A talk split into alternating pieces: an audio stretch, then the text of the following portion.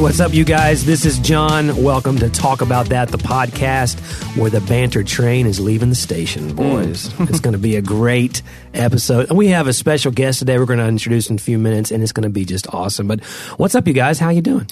What's up? I'm great. Doing good. Good. Your energy level's real high today. Well, we're Yeah. not sick anymore, so that's something. True. Yeah, we're not sick. it is true. This is like one of the, like day two of me feeling not abnormal. Don't jinx it. I wouldn't John. call it normal yet. I'm not abnormal. Don't you jinx it. My wife, when she gets sick, I know I'm in for like a week of sickness when she coughs and it gives that seal bark. Oh, my wife has the same thing. So it's like she'll, bark. she'll, you know what I'm talking about? Yeah. Thing? Yeah. Does Emily I ever do the seal bark. It's like there's like a cough. and There's like honk. It's like a what was that? It's like the devil's belching through you. And I'm like, well, that's two weeks. That's two weeks of my life. Yeah, I do that. I do that bark. Yeah, Yeah, yeah. The uh, when you it's have not her fault. I will say that. She's No, no, good save. Um, she's home crying right now. Uh, listen She cries like a seal too. It's amazing. I just throw her a beach ball and she plays for hours. Uh, Dane, you uh, kind of teased with some exciting news last week, and then you could Yeah. not tell us what it was, but I hear that now you can. Yeah, yeah, yeah. So uh, we got a call from uh, Tooth and Nail saying that um, Emery wants to take us back out on the road, which is really cool on its own merit. But a new, ba- another band is going to be on that tour, and it's a band that's been away for a long time. Petra, And if you, it's not Petra. Garmo and Key. You said a long It's a, band, time. it's a band called As Cities Burn, Oh, I know who that is. and uh, so they're they've been They're a- heavy, right? They're a heavy band. they're pretty heavy, but they're also like kind of chill. Oh, They have they have moments. They're a roller coaster right. of emotion. Right. I feel Just like, a city burning.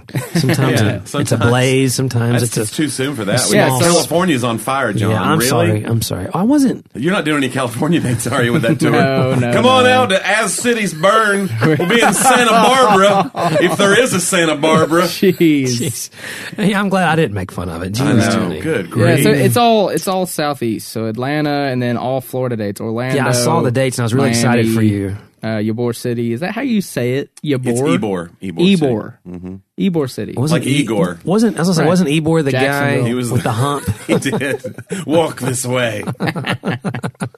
Yeah, so we're pumped about that. Yeah. That's Excited to awesome, do that again. Yeah. Well, I'm glad you're going south too in the middle of the winter. So that's I'm gonna not. I really love the cold. Really? I really, really love Well, the now cold. you got the long hair, so long hair's hot in the summer, isn't it? And yeah, it's kind of a pain. Do you, you pull it back all summer, though, don't you? You got it down like a beautiful Jon Snow. Well, I also work. I work a landscaping job too, and it gets in the way.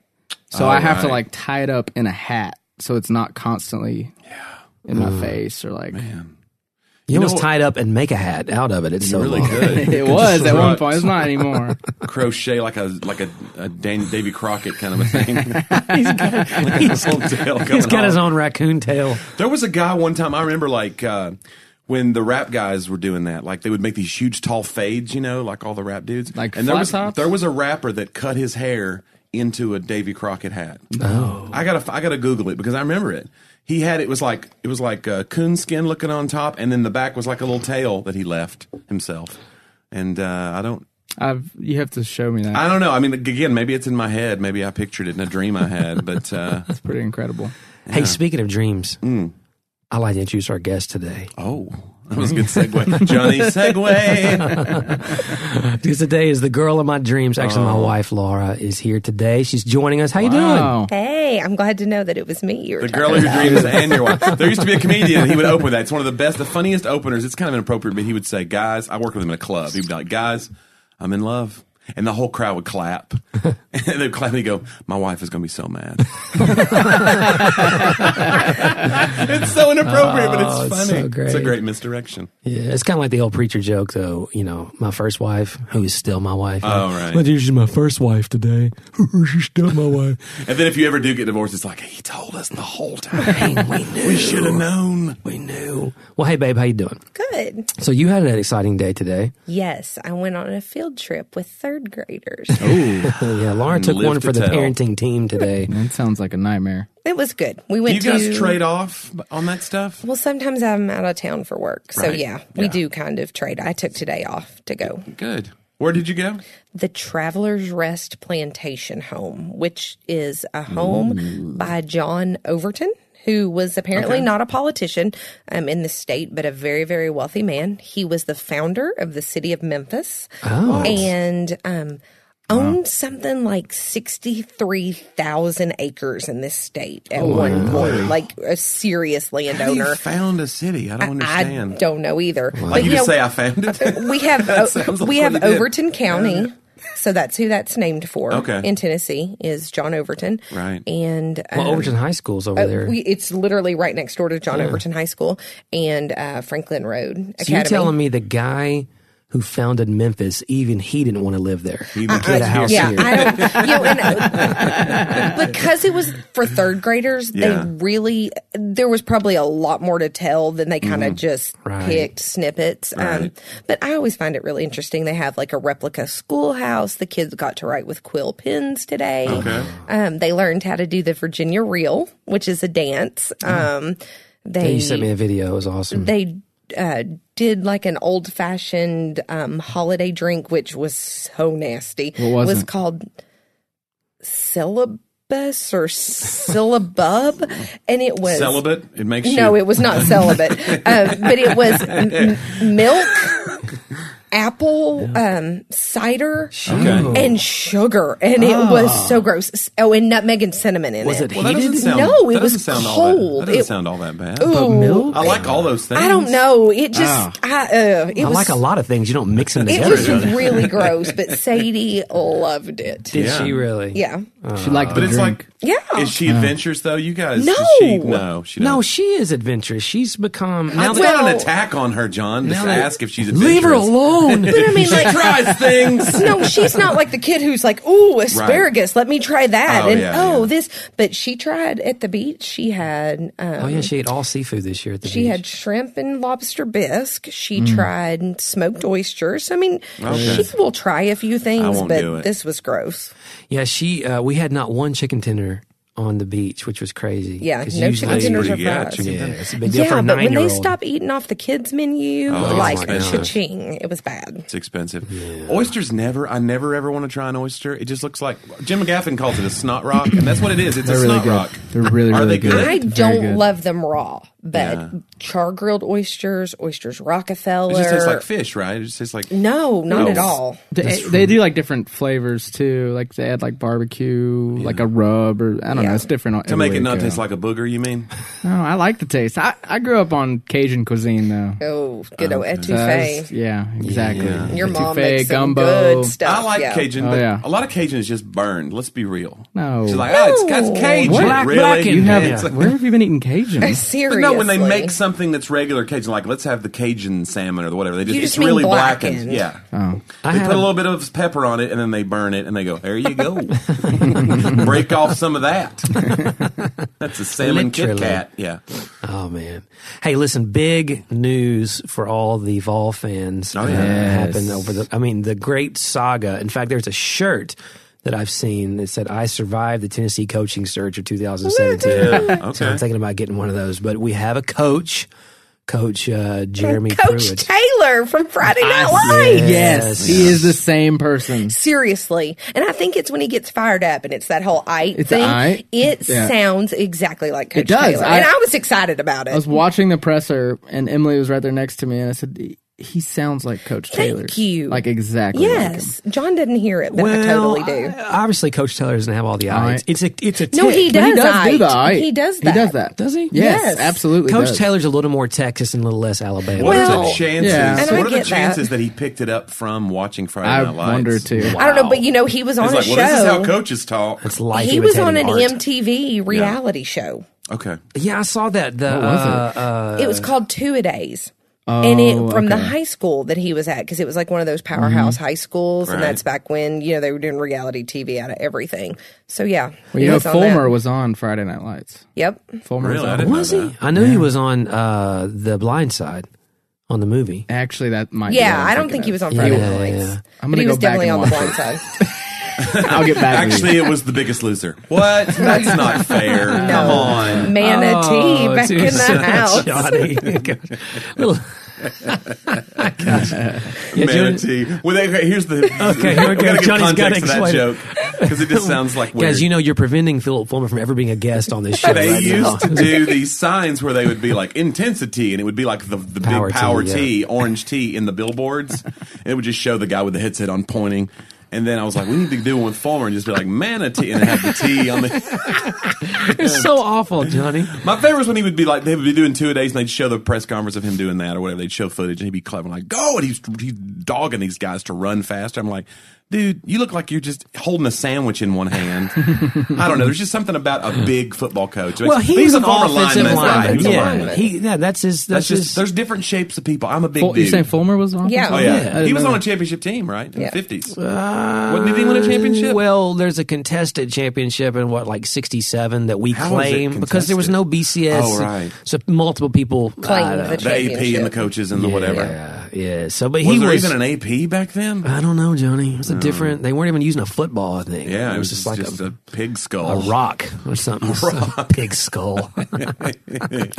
Evan the other day, he heard this saying, somebody on TV said, you got to hum that tater. No, no, I told him that. Is that what you? Yeah, I told him that because there used to be a guy that would call in in Knoxville radio, and his name, Tater. oddly enough, he was a Titans fan. They called him Titans Bill. so there's dear. it's mostly Vol fans that call in Knoxville radio, and they're insane. They're insane. Jimmy, what they need to do, and they give a play. yeah, absolutely. If they listen to me, they'd win. back God, but no. So this guy would call, and he's the, I'm like, this is before the Titans were a big deal, and in Knoxville, they're really not a big deal at all. Now they Right. may be. But when I lived there ten years ago, eleven years ago, it's this guy called Titans Bill here. He's a northerner. He's hmm. real Titans Bill. Let me tell you what they need to do. They're going east and west. They need to get down the field. They got to hum that tater. Jimmy. Dear. I was like, what? What is he saying? Is that a saying? where you live? tater, Bob. Gotta- you don't get anywhere going east and west. incredible. Wow. Yeah, that's Titans. Bob. Well, anywho, the uh, Laura. I, I, I got to tell you this. So many reasons I love my wife, but she's such a like huge football fan, and so like I come home the other day and she. Where was I? I was doing a premarital counseling or something somewhere. I forget what I was doing, but I came home. And she had the press conference, like mm. oh, Jerry wow. Pruitt's press conference, up. And then after she'd already listened to the whole thing, we sat in the bed and we had to listen to it again to make sure I could listen to it. We could experience it together like Yes. a family. This is love. It's a big moment. It's a big moment. Great. Absolutely, it's a big moment. I mean, so there's a there's a rumor, and so Laura hasn't heard about this. So we Not to be saved it. with a groomer. That's a, No. those Not are a groomer. Those are dead. You know, he came out by the way and said, "I can't control all of the stories." I read some Oh, things. he's like he loving he probably it. just extended his ESPN Oh, contract by ten years. Everybody Yeah. used Tennessee to get more money with their job that they currently have. Even have. I used it. Somehow. Yeah, it was absolutely. Weird, so, Extended his ESPN contract and his narcissistic personality Oh, disorder. he's fine. I like Gruden. Oh, I don't dislike him. yeah, I'm kind of glad. I don't know. I mean, we all don't, we don't know So that he would have been a good haven't I heard yet, though? I'll let. So apparently, Jeremy Pruitt took the, you know the famous Tennessee trash can. Oh Lord, Okay. You can't call Infamous. it famous. They did Yeah. it for a year. infamous trash can all over E The ESPN. stupid trash can. He's stupid is Which, right. by the way, my niece the other night at my nephew's wedding, my niece, uh, not okay, a niece, another niece, we're sitting there, and apparently she says she messes up common colloquialisms a lot and everything. And so we're sitting there, and she goes, "Guys, I'm not even kidding. At school, I'm such a joking stock." and I said, "You mean laughing stock?" And she just Neat, That's not good. so funny. Yeah. And so, stock. anywho, we were the laughing stock of the nation with that trash can. So I guess Coach Pruitt took the team and made them took the trash can This is all alleged. and then Yeah. also brought a dumpster over, dumped everything from the trash can to all of their old stuff into the dumpster. I'm talking about like the roster sheets. He said ev there's no Yeah, roster spot everything. that's guaranteed to any of you. well, I think Yes. that's good. And he tore it up. Yeah. and he set the dumpster on fire. so it's a gasoline literal dumpster and fire. then he looked Yes. at the players and said, "Y'all see that? That's what your program has become." Oh wow! And then he made them get like Home Depot five gallon buckets, Filled with water. and Yeah. like fairy water, and said, "Now y'all are going to do today what you're about to do for your program. We're going to put out this dumpster fire." I'm going to tell you guys. After that, did they go to like youth camp and throw their That's CDs in? That's exactly what I thought. The fire. It's what was very the, youth the, camp, the, fire, the, the campfire fornication, It right? sounds When you had to burn your right. secular music. Remember, I used to do those, those, those overdrive retreats. Uh, we had the leadership team was called Overdrive, which was always like these because my last name's Driver. And so, every- and our youth group was called Shift One Twenty Two. So it was all these groomers about me that I Yeah. had made this all about my last name, which is not true at Right. all. And I'd like to right now Okay. Say that that wasn't true. I've been waiting years to uh, Good deal. make that disclaimer. But but I used to come up with something every overdrive retreat to try to that you need that moment. It's a like totem. youth- It's a It's a youth It's a- pastor thing, yeah. you know. So like I remember that one time. The, I, I bet that I'd run out of times. You could bury something, Mm-hmm. or you could uh, set something on fire. And so what I, I did a burial at sea that time. I made them all take rocks. And we walked out to the pond, and they tied like a piece of paper with something on it to it, and we threw it into the pond. And so right now there's all these. There's nothing under there but rocks. Where was this at? This was here, Dave. Overdrive. This was here. Dan, Yeah. you were here. I don't think I was there. No, usually in summer overdrive retreats because Dane was at camp. Right, I was at he was camp. not there. But I actually told a Dane story today because they got on the bus and did the whole, you know, person number one Oh, here, no. person number here too. this so story. I looked over at this mom that was with me and I was like, we had this kid on this trip. I was know like, what's about to that happen. hid from us on the bus and texted us 20 minutes later after we had No, was like an stopped hour later. at a Stuckey's in rural Alabama. And he's like, where are you guys? You left me You the- left me. I wanted to kill him. out. My blood pressure went through the roof. We I knew exactly how to freak you guys out. Listen, you can't do that to somebody who's had a stroke. It's not nice. It was. God, but that totem is like it's important. Like youth pastors have to do object lessons are big with kids, and I get why they do it. But yeah, you run out of ideas. I remember this is a weird memory, but it's it's it's burned in my brain because my mom she ran a group home, and so we'd have these guys. Sometimes they were like 19, 20 year old kids that would come live with us, you know, and they had different. Sometimes they had drug problems, sometimes they had mental illness, sometimes they had both and she was so big on like secular music. You can't have this kind of music. She nothing was like heavy metal or whatever. But some of these guys would have like Playboys and stuff. And we had like an incinerator on our property, like where you could have burn, you could burn wind. things. Oh, and she burned this guy's penthouse and Playboys one day. And we, I was standing outside. I was like a kid. I was like, "What is she? Oh, she's burning this guy's." And the ash floated up, and like, so I'll never forget like half a naked woman floating by me. it's raining naked ladies. I was going to say, instead of the song, So, it's like, raining men, the it's opposite. raining naked ladies. like ladies. the opposite of her intent was happening. That She's like, really Nobody's happened. going to see this ash floating up. it spreads Oh, to- look. to the whole neighborhood. Yeah. amazing. Some kid down the street. is like, Right. Yeah. It's a Christmas miracle.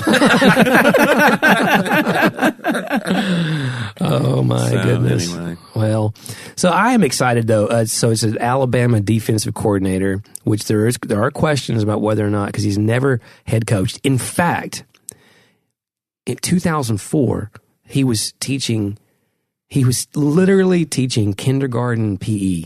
This sounds like John Kerry. It is. It's It just like does. John This Kerry. is his, his rise. You, this is going to happen. I'm telling this you is guys, his pathway. he's going to coach So you're Alabama. saying in no in ten years, John mm-hmm. Kerry will be the UT head coach after Pruitt Maybe. is his own dumpster fire. No, He's like, I don't know what happened. It didn't work out. I speak I- against that. John Kerry comes in.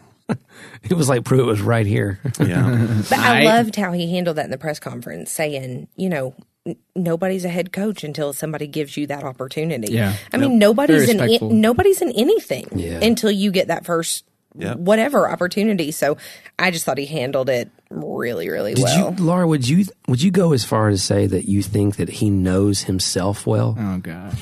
I don't know. That's what we call. I bet I bet Jeremy Pruitt doesn't care about any that wasn't even a soft segue. Segue. That was horrible. I would. I do want to take this moment before we get into any of that because Dane's dreading it so badly for some reason. I'm ready. I don't but he's like, bring it.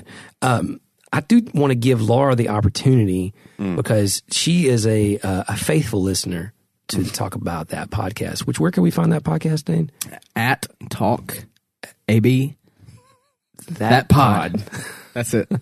and and so every week because you know I do make a lot of mistakes and and she always either tells me a way like oh y'all should, y'all y'all could have talked about this and she reminds me of things and there's a lot of things I've screwed up though Oh no. a lot of things I've not said right and so is there anything and I should have probably the cued hour. you for this uh, but you do have one of those great memories is, is there anything you want to from the past what episode is this Uh, Twelve. This is twelve. yeah, this is 12. 12. This is a dozen. so, uh, is there anything from the past 12 episodes, like commentary you want to give or things that we should have done differently, something that should have been corrected? this is your opportunity. We already know how much it sucks, so you can skip over that portion. No, it does. I love listening, but you know, I, obviously I've been married to John for a really long time, and I've known you guys for a really long time. So I just love it because it always feels like I'm listening to a conversation around my dinner table or you know at a restaurant or whatever. So I really like it. I did tell John though, um, I loved last week that he was the only one who talked about how tight Mariah Carey's dress was. I said, so instead of anything else, let's talk about that because. Well, he was positing a theory that perhaps that's what was holding her up. Yeah, but that's Right. not even Well, the you know, she wears those tight dresses. Well, doesn't make any But that's sense. not really even the point. What he was talking about was the fact that she was. He noticed it first. exactly. Whoa, guys, I didn't notice anything. Uh-huh. You sent me the photo or whatever, Johnny. And Uh, you set it on fire, if I remember correctly. Floated. She floated above. floated into the. No, I was- yeah, that was the exact point. Like that, there was maybe a stretch factor, you know, attention, if you will. Now I there- think there's the a only. tension Oh, I think the only tension was with you. Yeah, John was giving it a lot of attention. So, so what you're saying, John, is you said to Laura, "All I want for Christmas is you to wear a dress like that." Is that what? Is that what the conversation was? I tell you right now, that's not happening. Speaking of Mariah Carey, so uh, I took Sadie to see the Star movie Yeah. last night. Uh, and if, has anybody else seen it but me? I know about it. I know about it's the animal's perspective on the nativity. Right. Yes, talking animals. It's just like the Bible, except Talking talking animals. animals. Well, no, there's there was a animals talking donkey, and a donkey is the main character. Curry wants to see a movie with all the talking animals from the Bible, like Balaam. Uh, she had others. I can't remember what else she said. She's like, I think that's the only one. no, no, there was. Well, there's the snake in the garden. well, yeah, you wouldn't involve him. Though. Satan talking to Balaam's donkey. Oh man, what a script! We're gonna we're gonna go ahead and put a spec script together and see if we can get it sold. But I don't know. I'll buy it for two cents. Well, there was though Mariah Carey. So the She's one of the voices. Yeah, Mariah Carey, Kelly Clarkson, Kristin Chenoweth. Yeah, Um, you had and it's a musical, right? no, Or no, no. but just no, there's it's songs not. throughout. Okay. There's songs throughout. Great, great soundtrack. Zachary Levi is the voice of Joseph. Uh, you had um, um, um, Oprah's in it, right? Oprah, I think, was in it. He Yeah, thought it was Oprah, and I think we need to confirm that. No, Oprah's definitely in Okay. it. there's, there's no way to know. Well, you Jonah. said I think Oprah, and I was just like, or do you just think all black women sound alike? Whoa, Whoa, I whoa, whoa, whoa, you. whoa. You brought that. Let's confirm it. I'm not. I'm not talking. I do. Hey, you're gonna eat those words, buddy. Here we go. Right now, Last night at my show, they gave a car away. Speaking of which, they they gave a car to this guy who he he's one of their youth leaders, I think, or involved in their youth ministry, and he takes Uber to church. Oh. She plays Deborah. And They gave him a car. They gave this guy a car, and I wanted so bad because I came up after. I wanted so bad to be like, "And you get a car, everybody in here!" and just, but I didn't Why? Why did you not? because I didn't want to like pee on the moment because it was a really cool moment. So I don't want to be like you're that. just That's exactly why you should have done it. She, by the way, does play a character in the movie, and I uh-huh. would like an apology, not just to you. I apologize me, to you and to Oprah. all the listeners. all every listener. I apologize Yeah. for John's latent racism. Let me see who else is in it. Tracy Morgan. Tracy Morgan, yes, it was. It was funny. It was really good. I need to see it because I've heard good things too. It was. I enjoyed it. Uh, Sadie and I went, and uh, and that's why we skipped your show last night. So she wasn't feeling real well, so we couldn't. I, I just skipped your show because I don't like you. Oh well, I just thought the reason I only the only reason I mentioned it is because I mean, you've come to my shows before, but the the band that was there, this girl group, I was like, oh, Cimare- they're called Cimorelli. And I was Yeah. like, oh, whatever, Cimorelli, Cimorelli. Cimorelli. That's what Curry said, and I was like, I'm sure they've never heard that. Oh, right. Please make sure you say that. Good grief. Uh, I can't take her anywhere. Uh, but anyway, she was like, uh, well, who are they? And so I looked them up, and I was like, well, I'm, maybe it's local. Maybe they're local. They're from Sacramento. So no. Not local. Secondly, two and a half million fans on Facebook, That's nuts. four million subscribers on YouTube, over a billion hits on their videos. Oh, Jeez. It's like, what in the world? They won a Teen Choice Award. I'm like, I gotta follow these girls. Sure enough, they blew the doors off. They're unbelievable. So they're yeah, like but it's don't they sing like a bunch of like all about boys and They kind of do, but they did Christmas songs last night. So they Oh, did like okay. Carol of the Bells. It's like six part harmonies in Carol of the Bells. Yeah. it was it was like pitch cool. perfect. It was unbelievable. because John found them on YouTube or something. Yeah, and it was- Listen to was- some of the songs. I'm like, mm, not sure my nine Now they year have a thing going to that. Yeah, they have a thing like afraid to say he's going to come back with a boyfriend. Yeah. which is not going to happen. Get ready. No. it ain't going to happen, boys. Y'all, he's in denial. Get ready. Straight Of up. Guys, uh, she's nine. Right. I mean, But she's, not going I had a to girlfriend when I was nine. nine. Is she interested in boys now? Oh, interested. Boy, crazy. Well, I don't know, Laura. How would you? She it's has like her everything moments. else when you're nine. She likes something for three seconds, and we spend a lot of money on it, and then she likes So something you else. bought her a boy? Is that Oh, what no. you're saying? Okay. this is a this is a this is a uh, true story. There was a particular boy at school she was interested in for about three four weeks. I was hearing about him every day when she came home, and uh, and then one day she got in the car and told me she didn't like him anymore. And you want to know the reason why? Why? He started eating his boogers. So this is Classic. I said, honey, that's probably a good reason not to. Maybe Okay, y'all should just be friends. You know. So It's, my uh, friend and make so- sure you wash your hands. So my friend Marty, my friend Marty Simpson, his it was either his daughter or his son came home one day from school and they were like eight or nine and said, "Yeah, this kid in my class uh, picks his nose and eats it." Marty's like, "That is gross." He's like, "Yeah, they're Mormon." no, he tied it Funny- together. What a funny, Wow. weird stereotype to start. Well, you know, those Mormons they pick their nose and eat it. That doesn't even make What a sense. weird thing to have to correct. In Did he child. correct it? I don't know. Who knows? if you're out there and you're Mormon and you're listening, I oh, apologize. Makes no sense. Blight on your culture. Oh my goodness.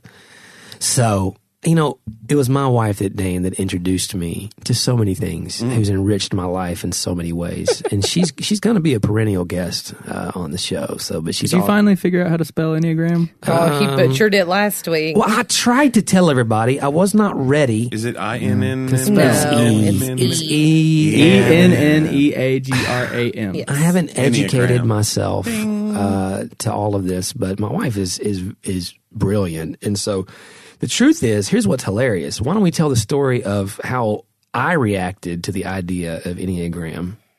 It was oh. it was bad.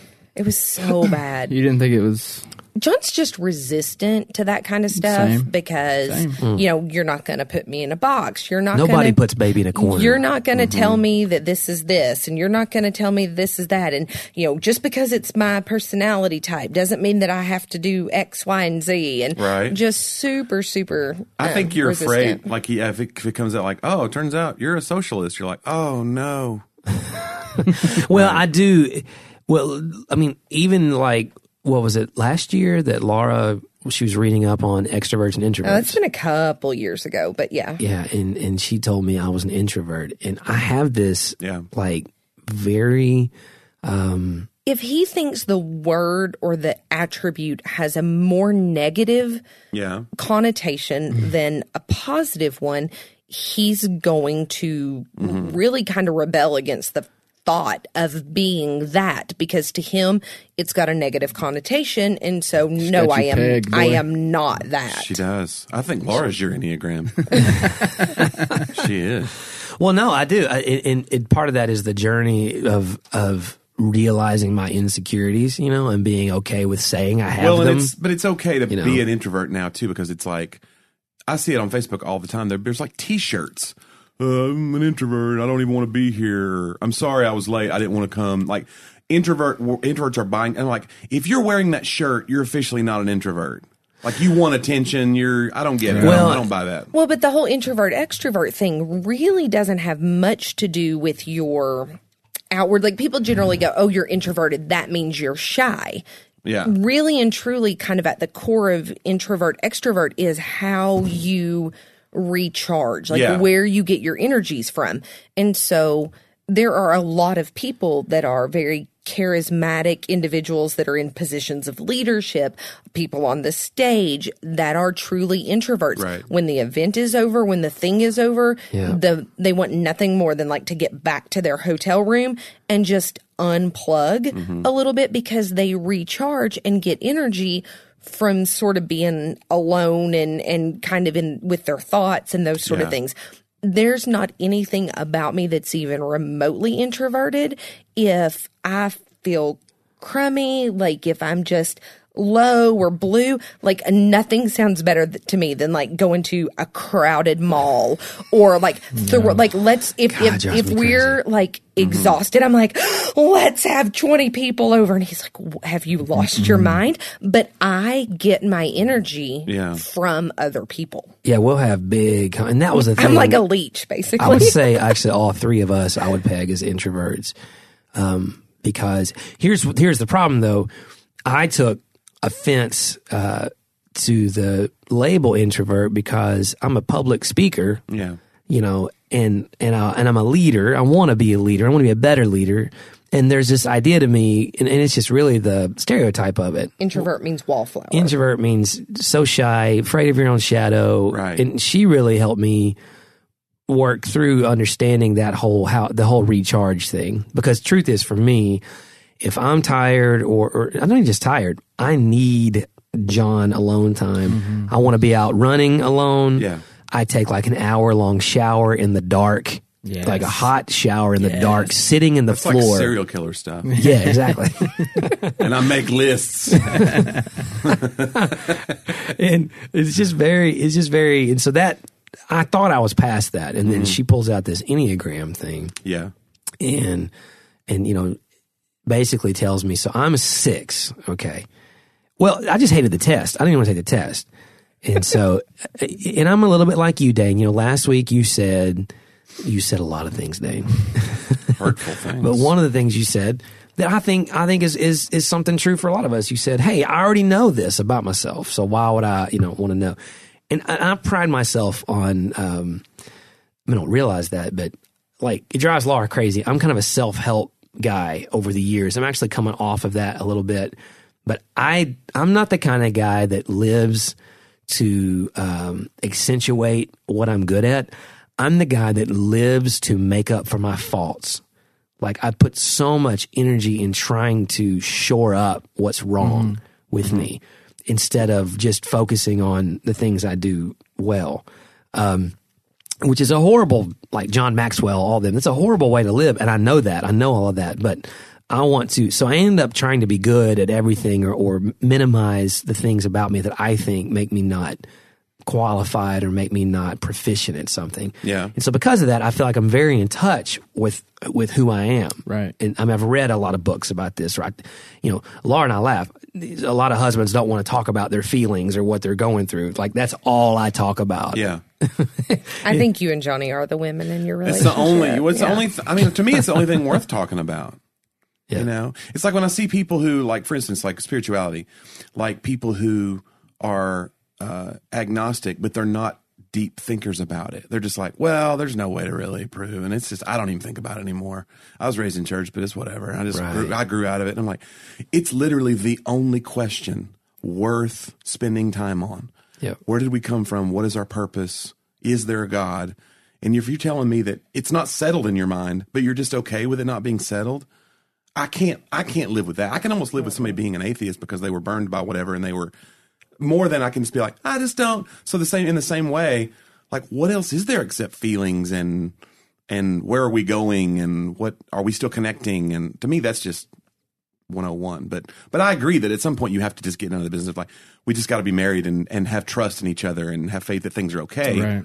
But I do I pick at the scab for sure. Oh, absolutely. Well, and she she's really good about you know, um, like there's a lot of things I don't say that I'm thinking. Like I've Yeah. learned to just okay, I will bombard people in my life, and it gets real narcissistic real fast because now everything's about me and everything's about what I'm feeling, and so that I try to back up and think about others. But she's also really there's just times I I'll just every once I'll go, hey, listen, I'm just gonna need about an hour of your time. I just need to talk this You out. say that you say I need an Oh hour yeah, like from you. I need to go through the John process. I've never done that. It just ends up being an hour. Well, Yeah. I know where it's going, so I might as well go ahead and just have realistic expectations for all of us. Yeah. You know, this is going to be what it is, and she's great about that. Oh yeah, well let's talk about it. And and so the enneagram thing, though, the test bugged the snot out of me because I hate it when it says. And I think I said this a little bit last week. Things like, um, "Are you this or this. right? Are you are you ever insecure? You know, cautious, and it goes through these lists of things that I don't want to be, but I know I certainly am. Yeah. So then I go, well, yeah. And then the next question is something like, are you uh, forthright and outspoken and bold and courageous when everyone else is not sometimes? And I'm like, well, yeah. I mean, because I'm also the guy. Yeah. If you get me going at the table and there's just a moment, I'm like, let's do this, you guys. And those two things to me about myself can't coexist. Like, okay, these things can't be right. This test is stupid, you know. And I finally just was like, well, you know what? You know, forget this. I'm just going to answer them all as I should. And then coming to the end of that, realizing, well, that's actually a thing. So the number I am, that's actually a thing that Yeah. that thing you already knew. no, Doesn't but, matter. Well, But you look at the layers more. So. but I didn't know why. Yeah. So yes, I may have known those those things about me, but I didn't. That's really what Enneagram is about. why? What do you, what do you mean why? But hold on a second. So there's this accepted thing in psychology, a school of thought. Um, do you ever take psychology like in high school or college? Yeah, I took one class. Okay. Do you remember something called the Johari window? No. Okay. Hmm. So It's it's an Indian film. it's basically you know how a window has multiple panes in it so it's basically a diagram where things are divided and it says there are things about you that are known to yourself and things that are unknown so there's a known and an unknown quadrant then there are things that are known to you unknown to others things that are unknown to you but are known to others so things that people know about you that you may not know about yourself Yeah. Oh, that's good. and then there's the the lower quadrant which is basically the unknown on either side that's a path to you know kind of growth so while I think that yes, with the Enneagram, which is kind of a motivations test, or you know Myers Briggs, or any of those things, they are um, they are things that you know to some extent. But I think there's a lot about each of us that we either don't know or we really don't want to go there. yeah. Um, and I don't, I'm like really just, I don't know. I'm like into lay it all bare. I think it's because I turned 40 or Yeah. something. Like Yeah. I'm just looking at the past decades and I go, oh man, if I had known this about myself, Yeah. then maybe I could have avoided that. And if I had known this, then maybe I could have avoided that. Or maybe I would be doing But this good, because of that. What good does that do you? What good You that it- can't change the past. Absolutely not, and wouldn't want to because I learned and grew from those things. But moving forward, the decade between 40 and 50, if I'm more self aware about maybe my own motivations, makes me a better friend, makes me a better spouse, makes me a better mother. So I want to know more and reveal more about myself. Number one, so that uh, I think it's the same reason David prayed, like, search my heart, oh God. He wasn't really saying, like, God, come look in my heart because he didn't think God already knew. I think he was saying, like, reveal, like, get in there and go to the places that I don't yeah. really want to go Yeah. because it had benefit for him. And I think it has benefit for all of us. I want to avoid the pitfalls in this next decade. And maybe if I'm avoiding the bad stuff, then it's more opportunities for growth Yeah. in things that I didn't didn't do well before. So I don't know. That's just kind of where I'm at, but it's probably just an age thing because I'm getting old. I like that. And to me, it was comedy. Comedy is all about when you start writing jokes, you figure out how you feel about things without meaning to. Oh, sure. I start writing about, let's take gun control. You know, I grew up having a certain idea about guns, but after you write 10 jokes, you're just like, oh, wow. It, it reveals a layer to you that Yeah. you're not. And the other thing is, when I started out, a lot of my jokes were like very, this is what I hate about the world. That's how comedy starts. Like, this is what I'm irritated by. And then as I've gotten on, I had friends who would tell me, like bluntly tell me, it's like you said, the things that people can see about you that you can't see about yourself. Well, other mm-hmm. comedians will tell you about your show.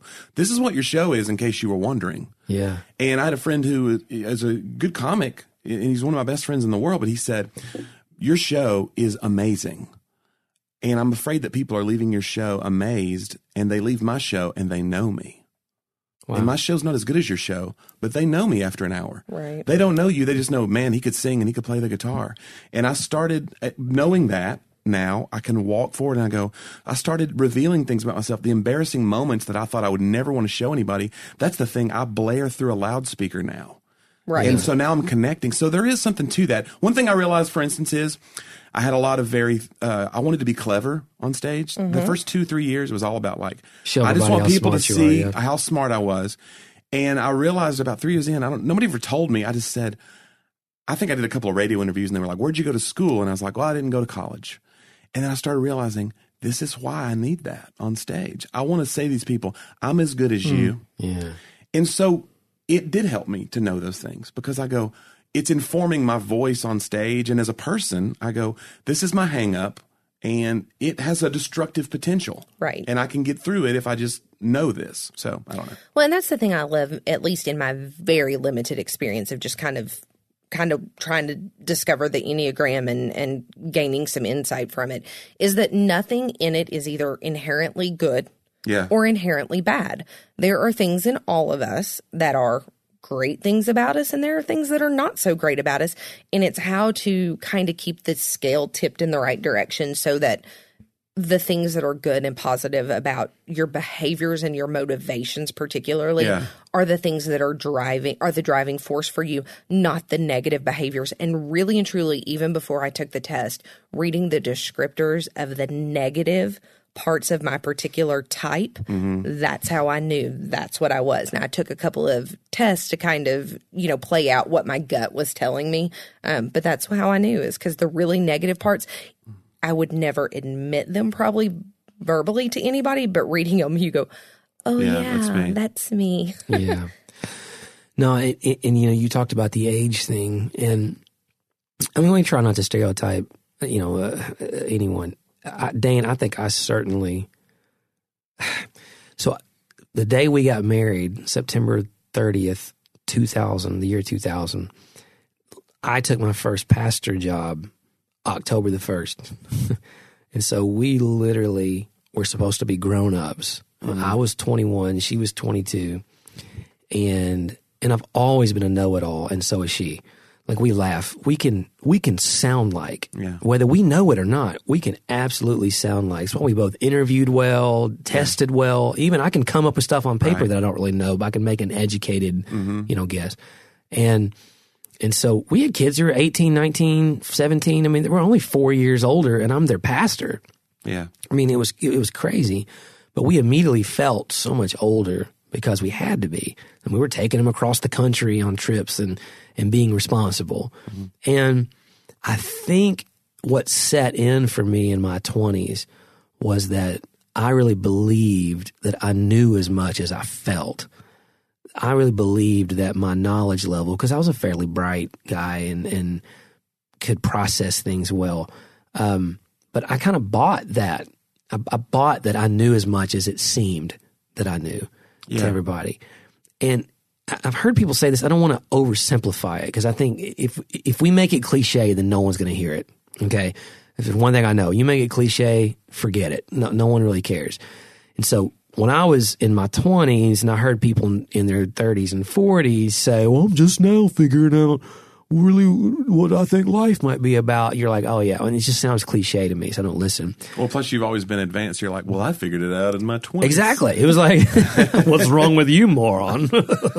and so, like, I really, as I approach 40, and notice I did say as I approach, she's Yes, already I'm arrived. already there. Guys, I married an older woman. What can I tell you? I mean, I'm a pretty big deal. But anyway, a- a- as as I approach that, it really has nothing to do with the age. Zero to do. It's just a number. doesn't doesn't matter to me at all. Um, matters to my hairline, but doesn't matter to me.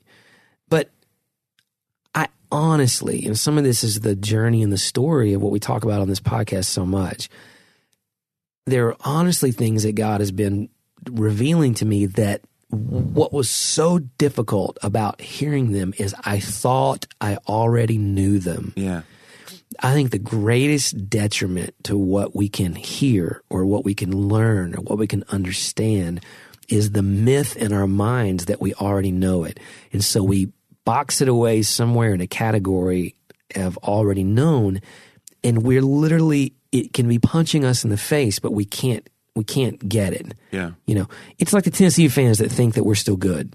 Yeah. You know, like you can't convince them we're not some national power. Guys, we did not win a game in the Right. SEC, but for whatever reason, that's in their head. It's this pre-existing idea, and so what she's saying that I love is getting to that pain of there are things about me. There has to be. So I challenge. I challenge that thought of what we were both saying. The reason I didn't want to take this. oh, I already know this about me. No, there are absolutely things, there's behaviors I may be aware of, but I don't understand why. There's no way, and even now, that, and this was so great about getting to, to, to be this age. Now I, I want to discover. I want to discover things theologically. I want to discover things about God. I really am at a place where I believe that there are more things I don't know than I do. And there's a humility that has come. It's mm-hmm. really, by the way, hard at first because they're like, oh, oh crap. Everybody's always assumed I've known this. Well, and even as a pastor, you've got to be the Bible answer man. That's your goal. That's Yeah. your that's the rule. It's like if the pastor seems unsure about this, what are we going to do as normal people? Absolutely, and that's that's the you know Laura's heard me talk about it at home so much. You know, well, what are what are people going to think? And I realized that the real essence of a more complete and holistic biblical viewpoint of the gospel is found in being willing to say. You know, it's so funny. John Kerry, he got up on a Sunday and he was speaking and he said something about he wouldn't mind me saying this talked about how he struggles with women wearing really tight pants. Hmm. Like he Like goes, Mariah Carey. yeah, goes to the gym.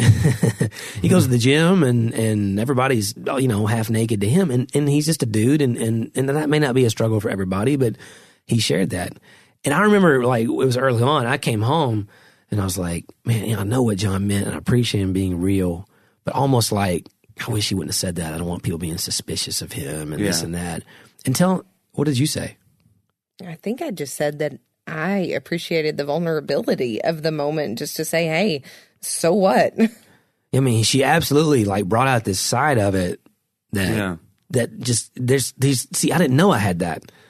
Like, what is it about me that thinks that I can't say that I'd be Yeah, tempted? can't- By, You're afraid to show weakness Right. because you've always been the strong one. someone's going to think that uh, someone's Mm-hmm. going to think that I could be tempted by attractive women. Hey, guys. I could be tempted by attractive women, Right. By my wife every day, if you know what I mean. So, anyway, yeah. no, but the but the Right she's right here. here, guys. Um, but you know that what what is it about me that makes me better than that? That's the problem that could cause me to fall because Right. it's that blind spot that whether ever it's an action or something, but that blind spot that says, no, no, no, those of us who are mature and higher, we don't we don't face what everyone else faces. What does this have to do with the Enneagram? The point was, it showed me something Enneagrams about can show you your blind yeah, it spots. showed me something Yeah. about myself. But in this case, real life showed you your blind spots. You figured out your blind spot in that moment with Laura, not the Enneagram telling you, here's a blind spot. the same willingness for me, number one, to have an honest conversation with my wife, her to be honest with me enough to say, hey, I think that was a good thing. And we Mm-hmm. have that conversation that at first I disagreed with her. And by the end of it, I had this aha moment. That willingness is the same willingness that caused me to be brave enough to take the Enneagram and open my mind to what it is. It's not about the test. It's about the willingness to want to learn more about yourself and the assumption that possibly you don't already know everything about yourself. Well, and I think even if we say, okay, I know that about myself, great. But sometimes what we do is when we say, I know this or I, whatever, we relegate then that to, I know that already. Therefore, it is what it is. It Right. not changeable. I Yeah. can't deal with it or it, it just, it is what it is and nothing more when really that's not true. Yeah, I'm irritated by people like that. They're Well, like, I'm not saying well, that's how I'm I just feel about loud. things. I, look, Dad's just rude. It's like, well, you need to talk to your dad. Yeah. He's Exactly. rude. He just grew up that way. Well, it's time to grow up for real. He's Yeah. rude. It's the idea that we come to a place where we stop, and it's, it, it, it- and man, that's that's really it for me. It's coming to a place where I'm accepting things about myself as if there's no room for growth for me. Yeah. Now you can go too far. I understand. I spent my life trying to fix all every issue that I have, but but man, there's such freedom Yeah. in thinking that maybe that Christ and through Jesus' people around me is actually changing is transforming my life into someone better. That Mm-hmm. I'm seeing that progressively every day. And if I can't see it, then what the heck am I doing? Like, yeah, I see a lot of that on, on the internet, on Facebook. Like, there's a lot of these like advice, you know, motivational posters in weird fonts, and they'll say like something to the extent of like, "Being yourself is the best thing you can be." And I'm like, well, "That's great advice, unless you're a complete jerk." That's great advice. Keep doing what you're doing. You know, if you if you can't handle me on my worst day, I don't want you with me on my best day. I saw that once. I was like, okay, look, just uh, it's all about like what are you it's not like we're trying to fix ourselves and again there's grace and there's transformation but i'm saying this idea that we are accepting things in ourselves sometimes in a bad way. We're just like, well, that's just who I am. It's like, well, there's room for growth. You're not dead yet.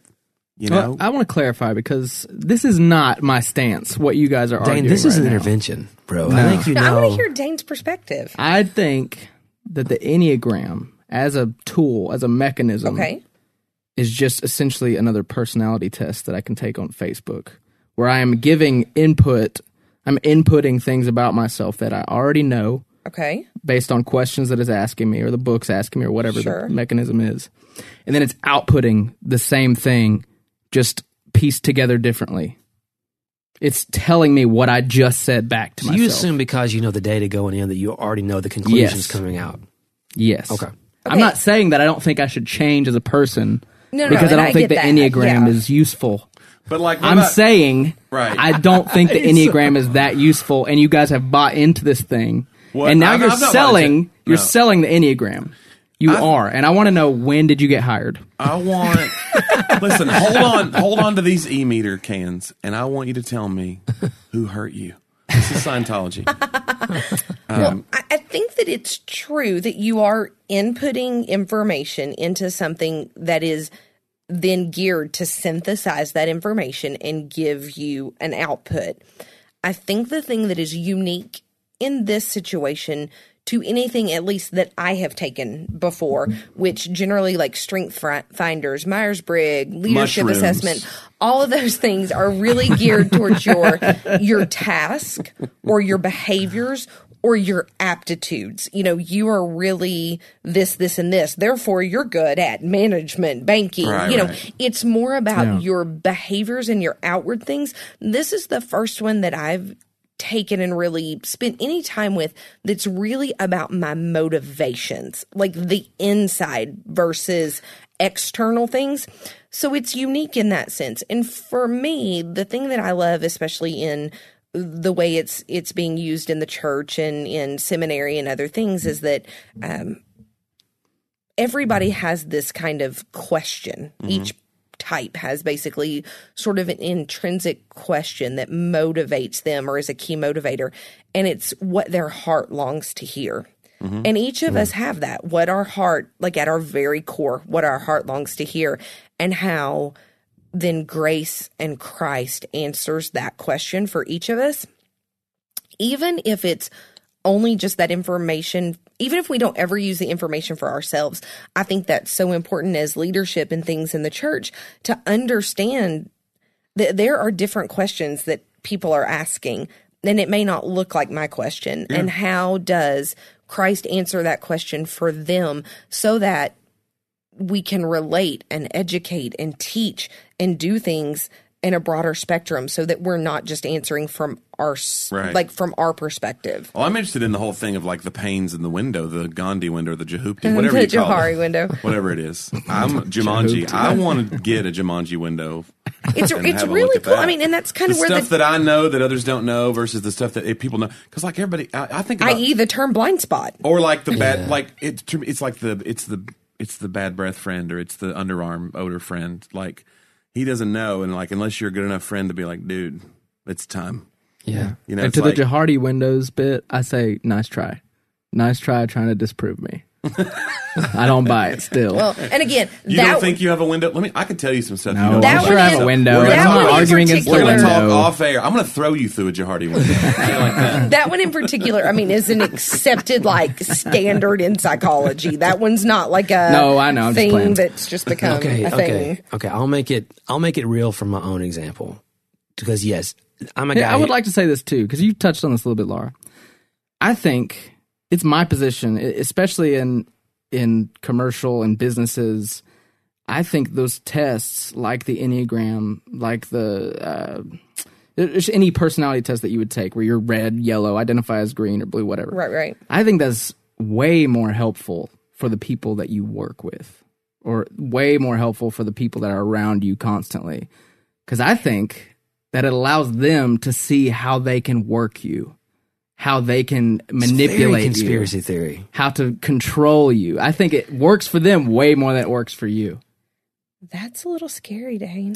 Wow, You're it is. almost- you're That's almost why like I won't a- do it. You're almost like a guy who's afraid to be discovered Mm. because someone might take advantage of you. well, I mean, I, I feel like those people I think this is your enneagram. But if it You've works, started but it. if it works, they know to enough make about you, me by being around me. They don't need to know like my psychology.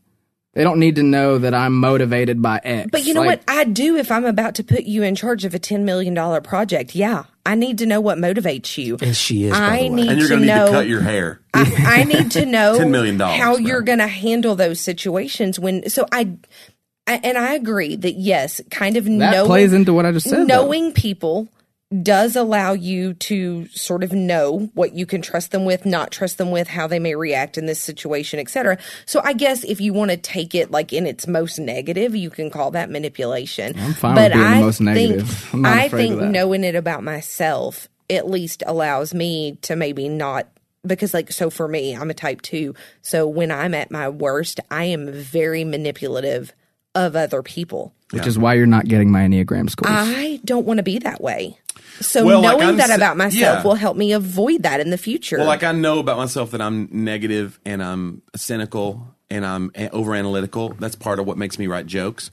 But it's also something that I fight. I want to fight against spiritually because I'm like, I don't know anybody happy that's cynical and judgmental and over analytical. So when I look at that data together, I go, okay, I can just accept this and go, well, I'll put out two great comedy records though, or I can go, how can I do both? How can I have a happy marriage and friends who don't feel judged and overanalyzed and like they're gonna, and be uh, creative. right. So that knowing that about myself is not just enough to go, well, this is who I am. Wah wah. Like, no, it's not enough. Well, and I think I think for me the the wall that I'm trying to break through in myself and in relationships and really the real message that we're trying to figure out if we're willing to embrace about being uh, the church and, and being in, in this family of Christ together is it's not that we can or cannot discover these things about one another. It's seeing the need to love you well enough to care. So that and and seeing all of us whether we're willing to let others really see that and to not be so suspicious of it that someone must have an ulterior motive. I think it's it's and I'm not I'm not using the N word or generational things at all with you, okay? But I think all of us in our 20s especially there is a sense of suspicion.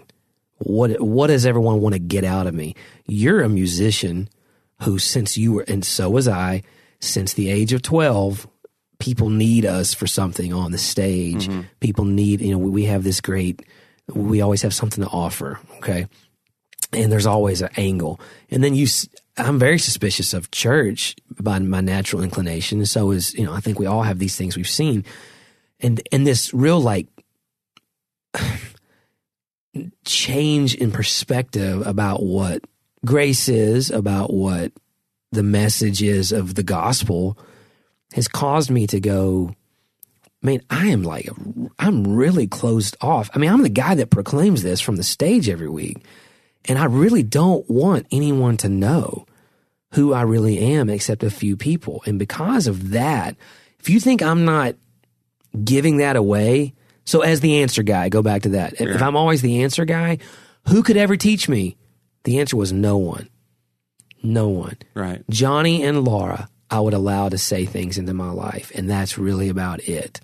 But anybody else, if I if I let them speak, I always use my friend Jason as an example. Jason's a drug addict, was a drug addict, you know, and and I just looked at him like he was an idiot. And so the body of Christ didn't grow in either one of our lives because he never, when he would try to speak something spiritual into me, I would just kind of patronize him Yeah. because I didn't see that about myself.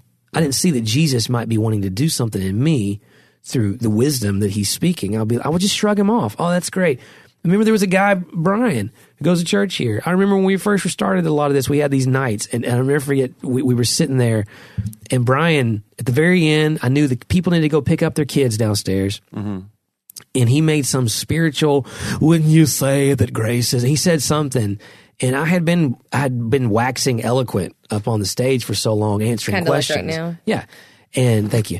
And uh, I appreciate see this that kind of painful honesty that Oh, I'm my looking for. yeah. And and so he said something, and I shut him down in a spiritual way. I was like, "Well, I don't know," and I, and I quoted like three, four scriptures, and I shut him down. And then I realized later, like, I, I'm perpetuating the problem. And so the next Sunday when I was speaking, I actually apologized to him in the message. That's what people need to see from me. Like, cause it would needed to be said. Hey, dude, I was rude to you the other night, but I did it in a spiritual Jesus way and totally shut you down. And by the way, what you said was good and I should have listened to it. Yeah. And his eyes are about as big and he came, well, you didn't have to say that. Well, yeah. Like, so it's the, it's seeing the need to want other people to know what's really going on inside of me, realizing that you don't have to look i don't i don't need just qualified experts and professionals. I need all you guys. And and until we all do that i mean this is just new for me. I wa- i was the expert. I wanted to be that guy. Now you know what dane? I really believe however old you are i really believe my 9 year old i really believe my 65 year old friends in church like that the body of christ is beautiful because jesus is the only expert. Mm-hmm. And I need to be real and I need to not assume I'm taking his role. Like I have a role here and that I'm I'm I'm enriched by all of these, all of the above. And here's the problem. When I can't be open to being who I really am eh, or we're not all being open together, then we just get shallow church. We just get shallow Jesus experiences and we get exactly what we're all getting and, and people walk away going, well, that that's not what's so life changing about this. I have friendships outside of church that have that, and and Jesus is going, yeah, guys, friendships outside of church is better than the ones inside inside the church, and that's not how I made this. And it's not because the message isn't right. Mm-hmm. It's because we all got these blind spots, these window panes that that we don't even acknowledge exist. And so I think for me, that's what it is. Doesn't mean it's what it is for everybody, Right. but the forget the enneagram. It's that it's that nat- that nature inside of me to change to go no i want to be known. I want someone to see this. I'm asking you guys to do that. I'm asking you not just to point out my faults but to help me as I, as like we read from john calvin last week. Hey knowing these things about myself are important to me understanding who god is because I, if i'm not going to allow god to speak into my life even if i can't listen to it then there's no way i can grow from it so Well, I just I think that health, if you think about just physical health, it's a continuum, right? There's on one end there's like being in the ICU on a mm-hmm. ventilator, like very near death, and on the other end of the spectrum, maybe it's like being an Ironman triathlete, right? Yeah. And there's but there's a lot of health in between those two polar opposites. There's a lot of places along that continuum that would be considered healthy. For me, the Enneagram eh, or any of these type things towards growth is just trying to shift the marker towards health a little bit more towards that Ironman triathlete of my own self awareness and those things because the healthier that I get in those things, then the healthier that my marriage becomes, the healthier that my friendships become, the healthier I become in the body of Christ. And if we're all moving towards health, then the church becomes a much healthier place to be and we can start being sort of that body that we're supposed to be. But until we're willing to kind of take those steps towards emotional, mental, you know, spiritual health in those things, and this is just one tool for me to get there among many others, then all I'm doing is just shifting that bar closer towards health. Well, that's good. That's you're you're quoting Ephesians four in a lot of ways. It talks about the bo- every part of the body growing, becoming healthy, doing its share, so that the body itself as a whole grows. Sorry, Dane, you were saying something. Yeah, I just again I'm going to ask when did y'all start working for the Enneagram? Guys, Enneagram Because Driver. so far Is- is here's- that a here's- person? Is the Enneagram well whatever person? organization made the Enneagram? I don't know, they just made it into like the Illuminati. because It so is. Far like y'all that. have tried to sell me on the enneagram is is is intricate to my relationship with my family Mm. the enneagram is not the intricate to the relationship with my church and the enneagram is intricate to the to my relationship with No, jesus not the Enneagram, No, just the- your own self awareness. I'm making a point, but I'm uh, also just being facetious. I know, but other people's awareness of you and your Yeah, awareness of really yourself. Wh- Use a rock if it through helps. It doesn't matter. Find whatever some tool. my argument is that could give you a this helps way more than an enneagram would Well, that's all it is. Real life helps way more than anything. But you know what? I if t- you the read church needs a cineogram. a That's what we need. Cineogram, that's hilarious.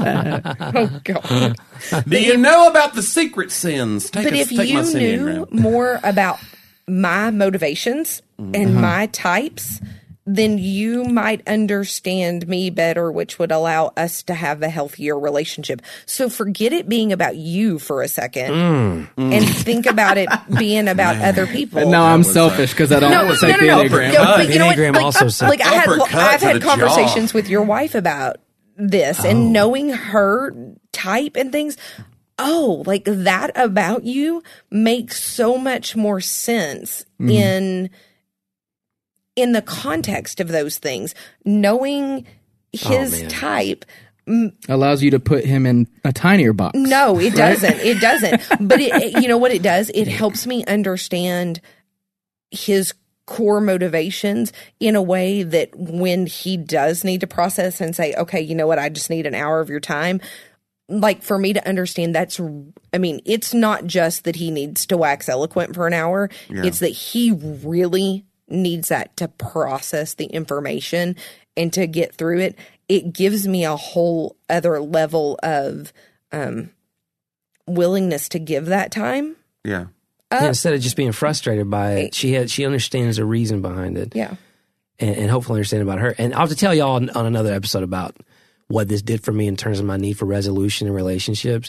Because my, the greatest felt need of the six, the thing that my heart longs to hear is that you are safe, which I didn't want to hear that. I thought that was stupid because I'm a very courageous guy who takes chances, but that's not what it meant. Mm-hmm. I really praying one day. So the answer, I knew that about myself, but it made sense. Oh, no, no, it's not just my my incessant need for everybody in my life to all be okay with each other and with me Yeah. is my version of things being safe. Everything is okay.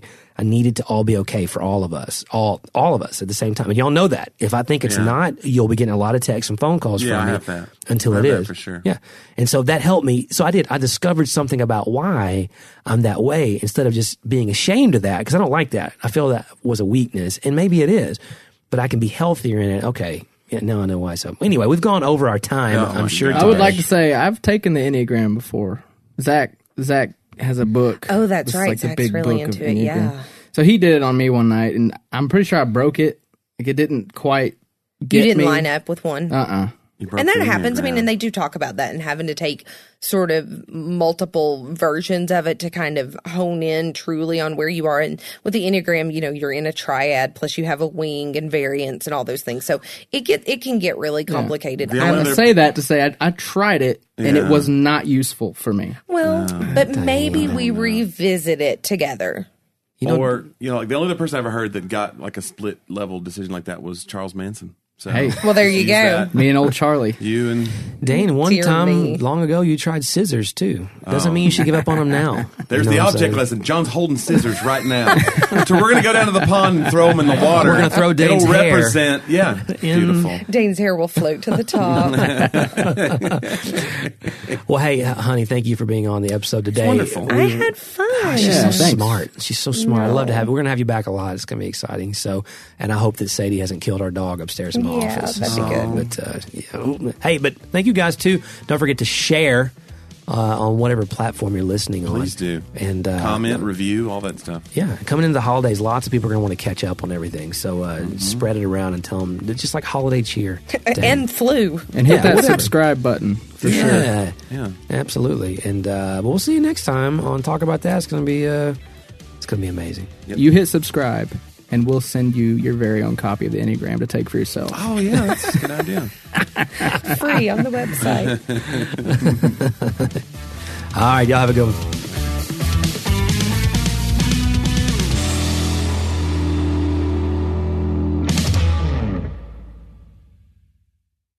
Hey there, it's Nicole Unice from the How to Study the Bible podcast, and I'd love to invite you to join us as we weekly discover a passage of God's Word together. From beginning to end, from principles to practicals, we are here to make sure that God's Word is powerful and relevant to your life. If that sounds like something you're looking for, I would love to invite you to subscribe. You can go to lifeaudio.com and search How to Study the Bible, and we'll see you there.